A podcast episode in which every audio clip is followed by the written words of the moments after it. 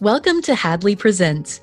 I'm your host, Ricky Enger, inviting you to sit back, relax, and enjoy a conversation with the experts. In this episode, we talk with associate producer Joe Strechay about his work on the Apple TV Plus series See. Welcome to the show, Joe. Hey, thank you so much for having me on. It's it's a great pleasure. Uh, I believe in what Hadley does. The Hadley Institute for the Blind has uh, uh, been a part of my life and also uh, my family's life as well. Awesome. That's always great to hear. We love hearing from our learners, past, present, uh, and and future. So, before we jump into a uh, pretty much spoiler free discussion of the new series, tell us a little about you and kind of how you came to be a part of the show. It's been a roundabout way, I guess. Uh, I've worked in entertainment really part time and, and full time for little pieces of, of time when I was working for the American Foundation for the Blind, I worked there like seven years. Once in a while, we'd get requests from different en- entertainment pieces. Like I, I, helped on some documentaries, helped find some people who are blind or low vision for them, and then for casting for some shows when they were looking for actors who are blind or low vision or commercials or something like that. And then uh, I worked with the writers' room on a show for the USA Network called Royal Pains for three episodes, giving them ideas and slang as a person who is blind and things that they could write into the story about uh, the movements of the character or whatever. And later on, we got this quest from a production, and it was very vague, and we didn't know whether it was a reality show and there was a person who was blind on the reality show or if it was a character. And, and they sent it to me because I was an orientation and mobility instructor, and I'd worked on a lot of the entertainment and stuff and uh, written about it as well. And so I, I, reached out to them and they didn't know what they really needed. So I, I, helped them design the job description and it turned out to be Marvel's Daredevil on Netflix. So I worked on season one of that, you know, working on scripts and props. And so I also helped you know, train the actors and, and some background. And uh, later on, I left uh, the American Foundation for the Blind. And I, funny story, I I moved on a Thursday to Pennsylvania. Uh, I was going to start on Monday as the director of the Bureau of Blindness and Visual Services for Pennsylvania. I arrived on Thursday. Friday morning, I get a phone call. This individual says, You know, I'm a producer on a show, and one of our other producers worked with you on Marvel's Daredevil. We have this character in our show who's the lead character and and actually the show's been created by that lead actor and uh, we want you to work with her and we are wondering what your schedule's like over the next month if you could come in and spend that time with her. And i'm like well i'm starting a new job on monday full time and uh, to leave a full-time job it, it's a big deal. But um, apple I, I, guess i seem to be one of the top people but they interviewed apparently other people and they said they learned quickly that i was the person they wanted. I met with like the head of the studio Jenno Topping and uh, Steven Knight the creator of the show and and uh, they told me i had the job so i started reviewing scripts. It turned out the job was going to be full time after a while we realized. So i uh, left my job on july 27th started on july 30th and uh, british columbia where we filmed for nine months and then another month so about 10 months so, for people that have not really heard about the show or just have a very basic familiarity with it, what's a what's a synopsis? What is this thing about? What I would tell you, uh, viral apocalypse happens somewhere between now and maybe 100 or 200 years from now. Most of the population of the Earth is killed off. So we're down to a few million people left on Earth, and those emerge blind. And then our show takes place like probably four or 500 years later than that.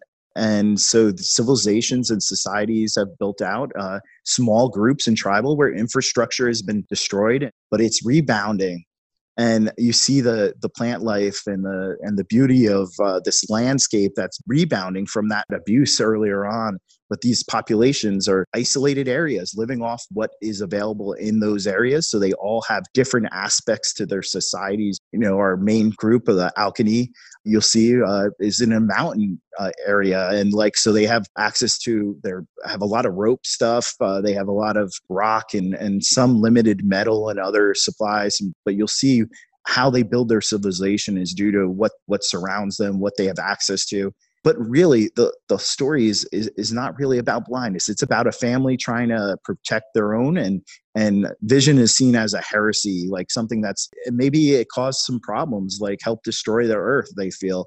And the world seems to be doing better in some ways. So there's these people trying that believe that vision is a heresy and they're searching out where these twins who are born with vision so the family's trying to protect them and you see their journey as a family and i would tell you that it was kind of like building a plane while you're flying it and figuring all the different aspects out but uh it was it was exciting to work on. And as an associate producer you probably had a hand in a number of these aspects of the show. So which you know which parts of the machinery of producing a show uh, were you able to work on? So I, I worked on scripts early on and providing suggestions in the script wise, you see aspects. I, I, had lists of suggestions, little things around blindness.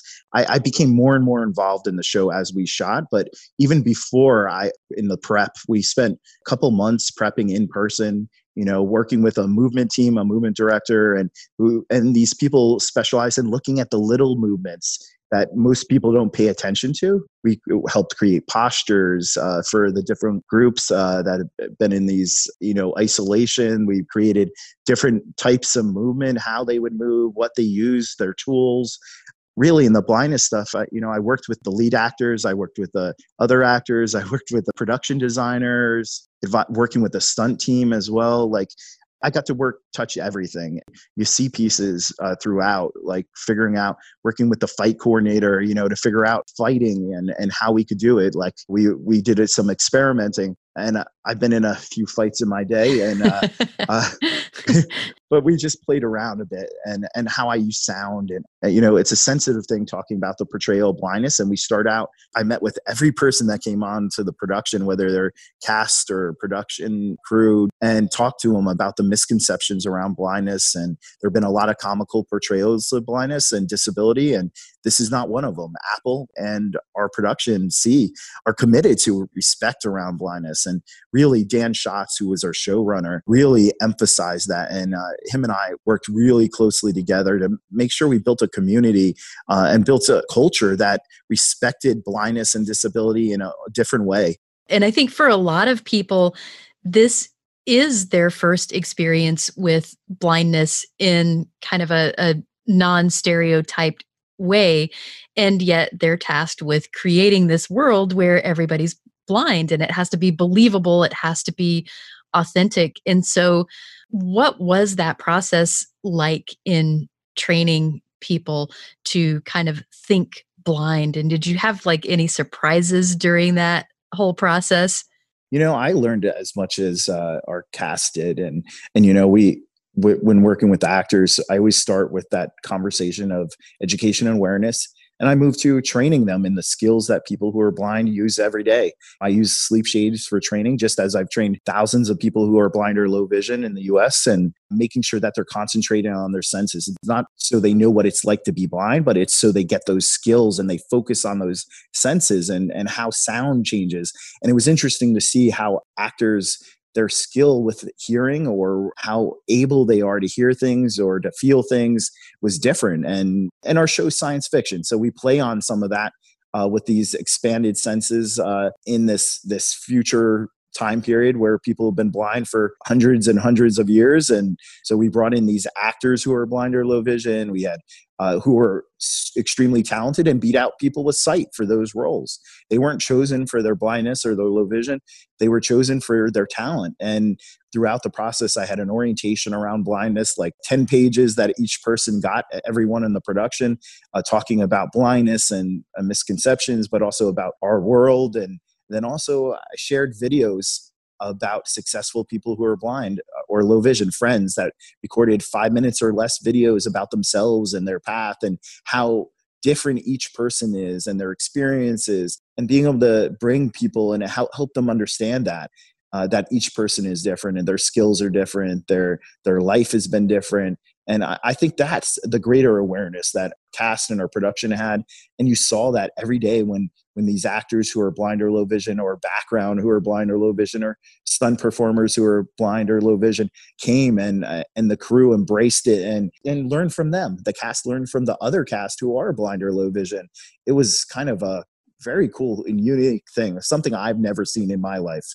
Yeah, no doubt it helped to kind of put a face on blindness because it's not just one representative it's um, we're we're all human and we're all different. And being able to show that in an authentic way probably went a long way toward bringing this all together and making it an inclusive place to be.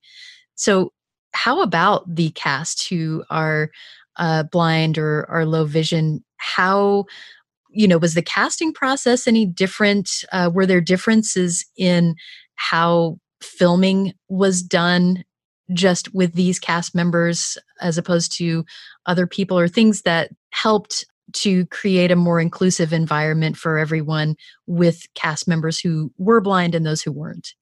I, I, like to talk about our show as you know we were building the plane while flying it.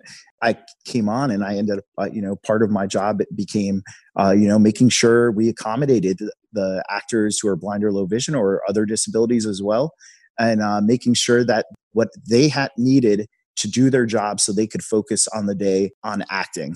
So they don't have to be an advocate all the time but in the beginning you know it was a work in progress. A lot of people are, are used to having to uh, really seek out the, and advocate for themselves constantly. And when when you're offering that assistance sometimes they feel that you're treating them differently but we're just trying to make their job easier and make sure that they're able to just focus on why they're there.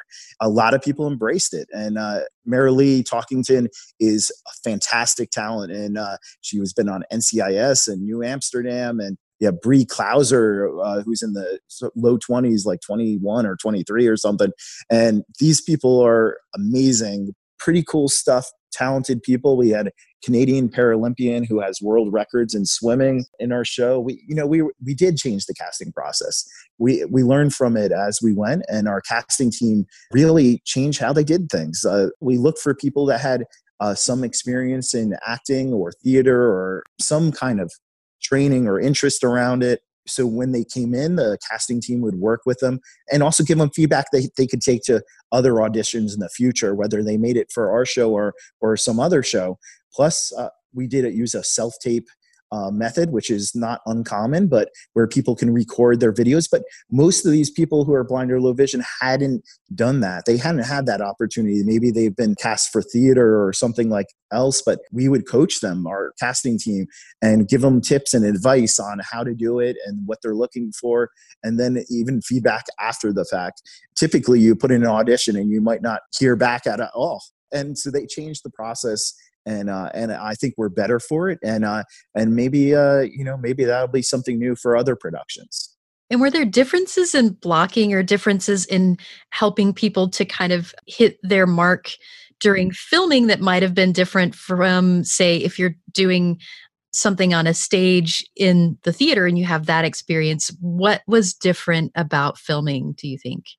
That was one of my initial questions and points you know first mark and last mark we call it right? So making sure that there are, are visible marks sometimes that you can use or tactile.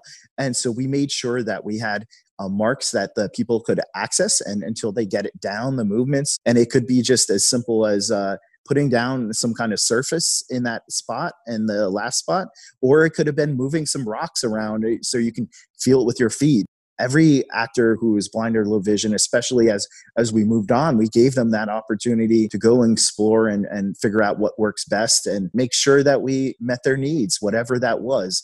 One of the actors who's a prominent actor who lost vision later in life and she said she's never had anyone contact them and ask what format do you want your script in? Do you want a pdf do you want a, a word document? Do you want want that. You also want your lines cut out specifically by scene uh, to have that separate as well. Uh, all that we asked ahead of time. uh, as we went on. We learned what we were doing and and made it better and better. It was a continual process, and we'll continue to learn from what what we did in season one. If we have the opportunity in season two to take it there and and build on it. And I think that's super cool that that you're inclusive to the point that you want everyone to be able to use the tools that they're accustomed to to be able to as you say concentrate on acting rather than having to think about learning a new tool or using a new tool and doing what they're there for which is to to act. The addition to that is though what I what I I really thought about is every actor prepares differently, whether they're sighted, blind, or low vision, and you're just meeting their needs. And you would do it for anyone else. It's just asking a few different questions that you might not ask another actor. Some of the things that we used with the actors who are blind or low vision, or I use in my life, I showed uh, the actors with sight or the directors or producers, and they started using those tools. Like voice dream reader you know like that app uh, to read uh, scripts like to go over them initially. If you have low vision you can highlight stuff too but uh, you can cut stuff and so a lot of the people who are not blind or low vision started using some of the technology uh, and they all learned about voiceover and how it works on an iphone and actually voiceover inspired one of the pieces in our in episode one. Jason momoa and i you know we spent a lot of time together and everyone was pretty much like I, I use voiceover on my iPhone and uh, I use it at the fastest speed you can. So he was listening to the speech and and he listens to some metal music like speed metal and other things. And and he heard this band uh, I think they're called Archspire or something like that. And they're they're one of the fastest drummers and and the fastest lyrics out there. And he's you know native hawaiian uh, he does this haka and uh, and he brought in that band because it sounded like voiceover to him. He's like i think i want to do something like that that sounds like voiceover but in a haka in my world to get people pumped up. And so that's what inspired that. That's an interesting story. And just one way that technology that you use just in your daily life ended up influencing people who aren't blind or low vision and that happens a lot i think. So do, do you think that see, even though we never really thought about, well, hmm, let's go live in a dystopian world where, you know, everyone's blind and there is no technology. Do you think that see, um, even if you hadn't thought about that, have they done a nice job of creating a believable world? Like this is how things could have played out if this actually happened? I do. I think like the show is a big what if. You know, like uh, uh Steven Knight would say, what if this happened? What if this was the case?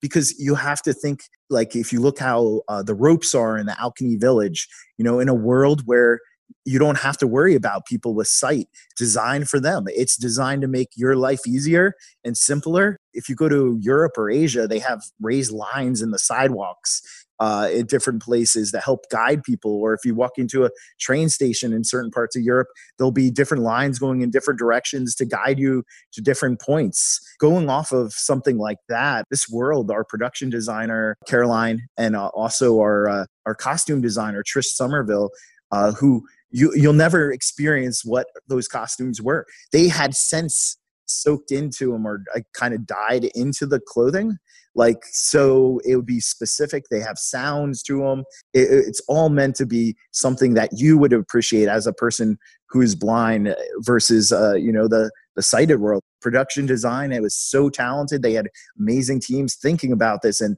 i would meet with them and they would bounce off ideas. One of my mentees uh, he's his name's kai and he's from georgia. He came up to visit and we brought him to set and uh, he spent a day with me and uh, and seeing some of the work i did and uh, we went to meetings. We bounced around ideas for future sets and they got to participate in that and see how we we think about things and but it, it was great to bring him up and, and show him that world too and, and show what's possible you know like i'm a person who's blind and i'm getting to help guide uh, and and work with an amazing team like that was there ever a point where either something that he suggested or something that you suggested maybe the the designers or scriptwriter had this really cool thing in mind and you all went yeah, no, that's not going to work. And the direction really had to change.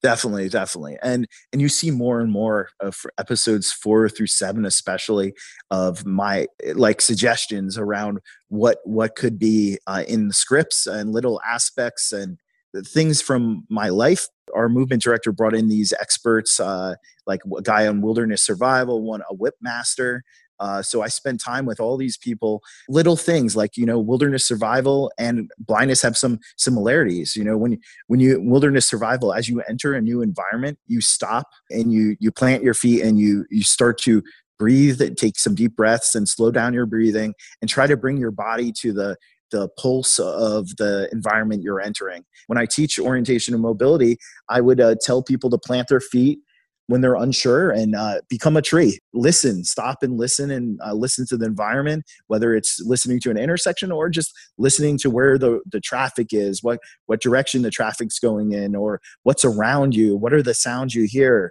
and the layers of sound and and peel them back. And that's a lot of wilderness survival and and you'll see that in in our world in the scripts because of it. Episodes one through three i was on set but as we got further in, I got closer and closer to the director, Francis Lawrence, who's a, a genius. Into the episodes, I was like starting the video village, then get closer to set, closer to set. By episode three, I was close to him.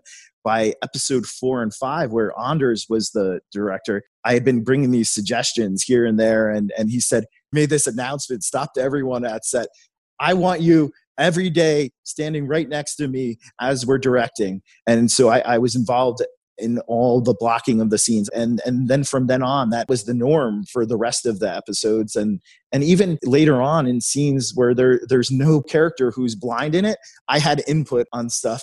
I think about things differently, sound or or the study of behaviors or or how people might react to something. And I brought that to our show, it, and they allowed me to do that. So I, I just feel so lucky as we wrap up here, I just have one last thing that I'm really curious about. And that is obviously the show is not, you know, here's your reference manual for what it's like to be blind or whatever. It's fantasy. But up to now, we really haven't seen blindness portrayed in the media in any way other than, as you say, comic relief or something that's really stereotypical or whatever. And so this is pretty unique are there things outside the story that you're hoping sighted and blind viewers for that matter will take away from the show about blindness? I would tell you that I, I think showing people living everyday lives um, as people who are blind. They're warriors, they're lovers, they're typically portrayals of blindness. They're showing a person with a disability, you need help or something else, you're in the corner or whatever, you're walking by. In this world, we're lovers, we're heroes, we're villains, we're warriors cutting people up. Deeper than that, we're family, parents, uh, we're all the above, and and I, I think that takes what has been done in the past and throws it on its head. You know it's science fiction for sure like you said in fantasy and and and expanded on in that meant it's meant to be science fiction and fantasy. It's it's the world of See. It's not our current world. I think that's the big thing and i would say the actors learned that you know that so many differences in people and in blindness and and how we do things but we're just people and embracing disability and, and, and differences and and I think en- the world of entertainment hasn't done a lot of that. I think uh, you know this is just a start, a stepping stone, and uh, I think they're just going to continue to move forward. You know, we work with such an amazing, talented team who uh, care so much and, and really and making an entertainment show. Like you know, it is entertainment when it comes down to it and uh, and we hope you enjoy it on Apple TV Plus, which is accessible and offers audio description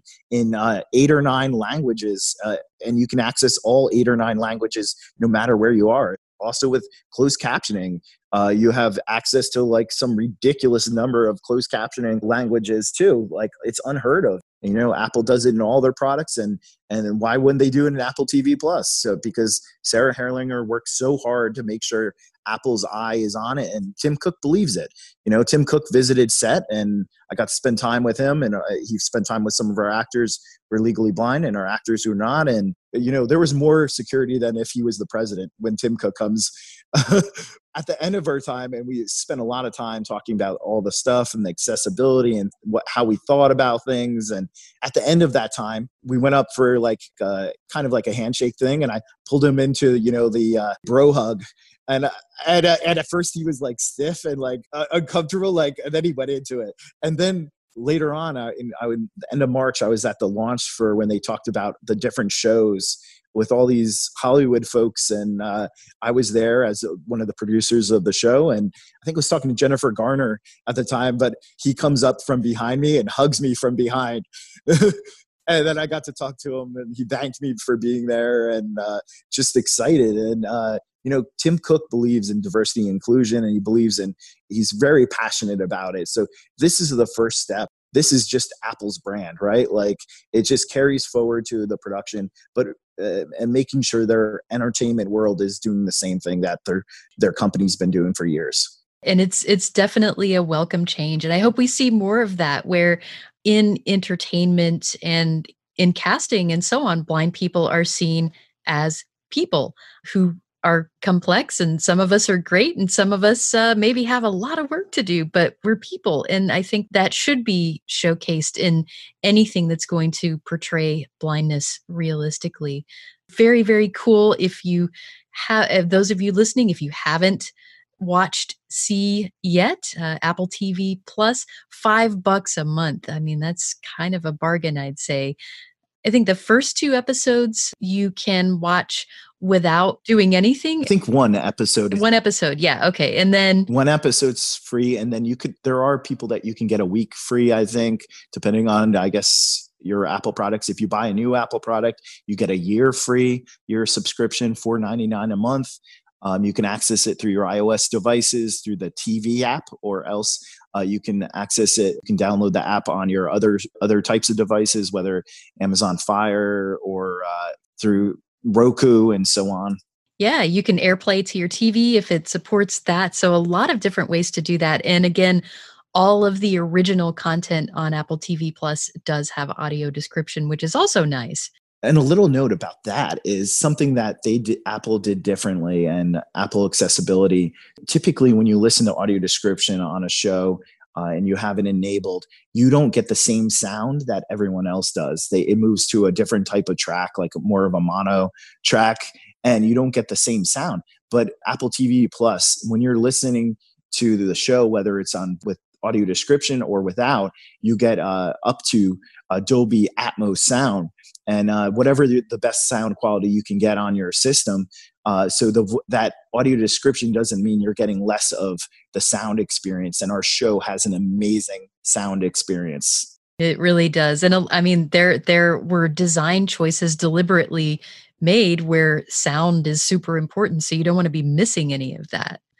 Well, Joe, I want to thank you so much for taking the time to tell us a few stories and uh, join us and kind of tell us about your experiences on the show. If people want to ask you additional questions or they just want to say, hey, thanks for what you do or whatever, how can they contact you? They can reach out to me. Um, you know, and if we have actors who are blind or low vision out there, uh, uh, who are interested in hear about when uh, we're putting out information. We'll be sending information out about auditions if we have a season two. It'll go through like the American Council of the Blind, uh, uh National Federation of the Blind. It'll go through different groups. We'll probably send it Hadley, whomever uh, can get the information out. But you can also reach out to me. My email address is jstreche C H A Y at gmail.com. And so it's like my first initial last name at gmail.com. You can find me on YouTube. I have a YouTube channel where I talk about blindness and uh, many different aspects of my life, but also uh, about transitioning to employment and all those fun things. Joe Strechay, if you search on YouTube, you'll find it. Also, you can find me on Instagram, similarly, Joe Streche, and uh, on Twitter, I think at J Strechay. Uh, I think it's at J Strechay. It might be at Joe, but something like that.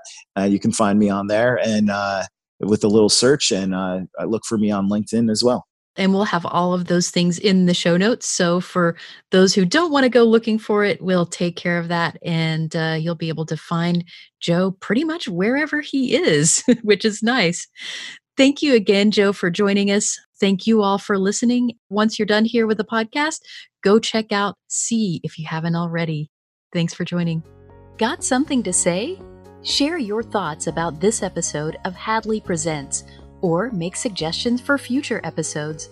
We'd love to hear from you. Send us an email at podcast at hadley.edu. That's P O D C A S T at hadley.edu. Or leave us a message at 847 784 2870. Thanks for listening.